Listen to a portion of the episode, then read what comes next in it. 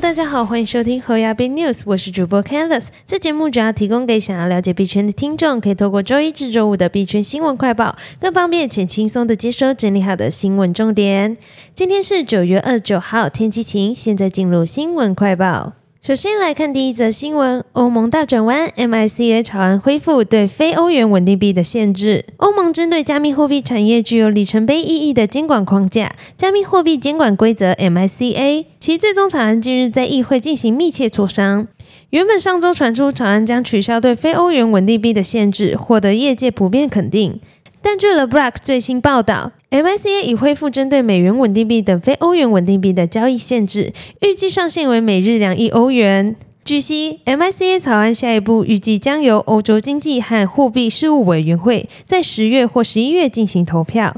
这是具法律效应的流程，需再等待经欧盟理事会和欧洲议会正式批准。一旦通过，稳定币规定预计将在二零二四年一月生效，其余规定将于二零二四年六月生效。将对欧洲的数位资产行业设置具有约束力的护栏。值得注意的是，就在今年六月底，USDC 发行商 Circle 正式在以太坊发行由欧元支持、名为 EuroCoin 的欧元稳定币。一百 percent 由欧元计价银行持有的欧元支持，可按一比一比例兑换成欧元，希望让用户能有更广泛的欧元流动性。虽然当时 Circle 表示，EuroCoin 目前仅支持在美国境内交易，在获得其他司法管辖区相关许可证之前，非美国客户将无法使用该代币。但假如非欧元稳定币的上限真的生效，或许会大开用户对欧元稳定币的需求。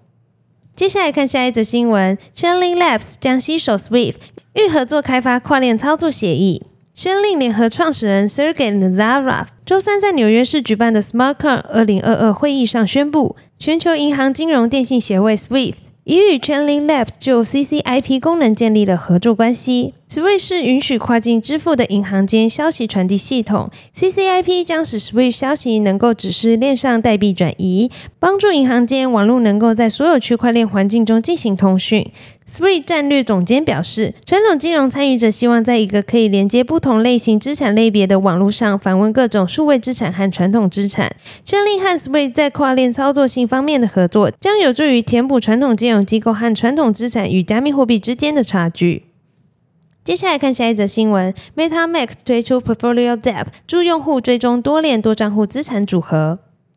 知名钱包托管商 Meta Max 二八日宣布推出钱包资产整合视觉图功能 Beta 版。用户透过钱包连接 Portfolio Dep，将可以查看钱包不同账户上的投资组合，并允许查看多链资产。大多数人拥有的钱包不止一个，但是在查看资产时，总要不断切换钱包地址，或者经常忘记哪些账号持有哪些资产。针对此痛点，Portfolio Dep 允许用户从中加入多个账户进行整合。目前，Portfolio Dep 已经支持整合七条链上的资产，包含以太坊、BNB Smart Chain、Polygon、Phantom、Avalanche、Optimism 和 Arbitrum。未来也将持续整合更多区块网络。除此之外，也持续查看 NFT 搜索和观察代币等功能。连接钱包后，将一键整合所有账号和资产于一个界面中。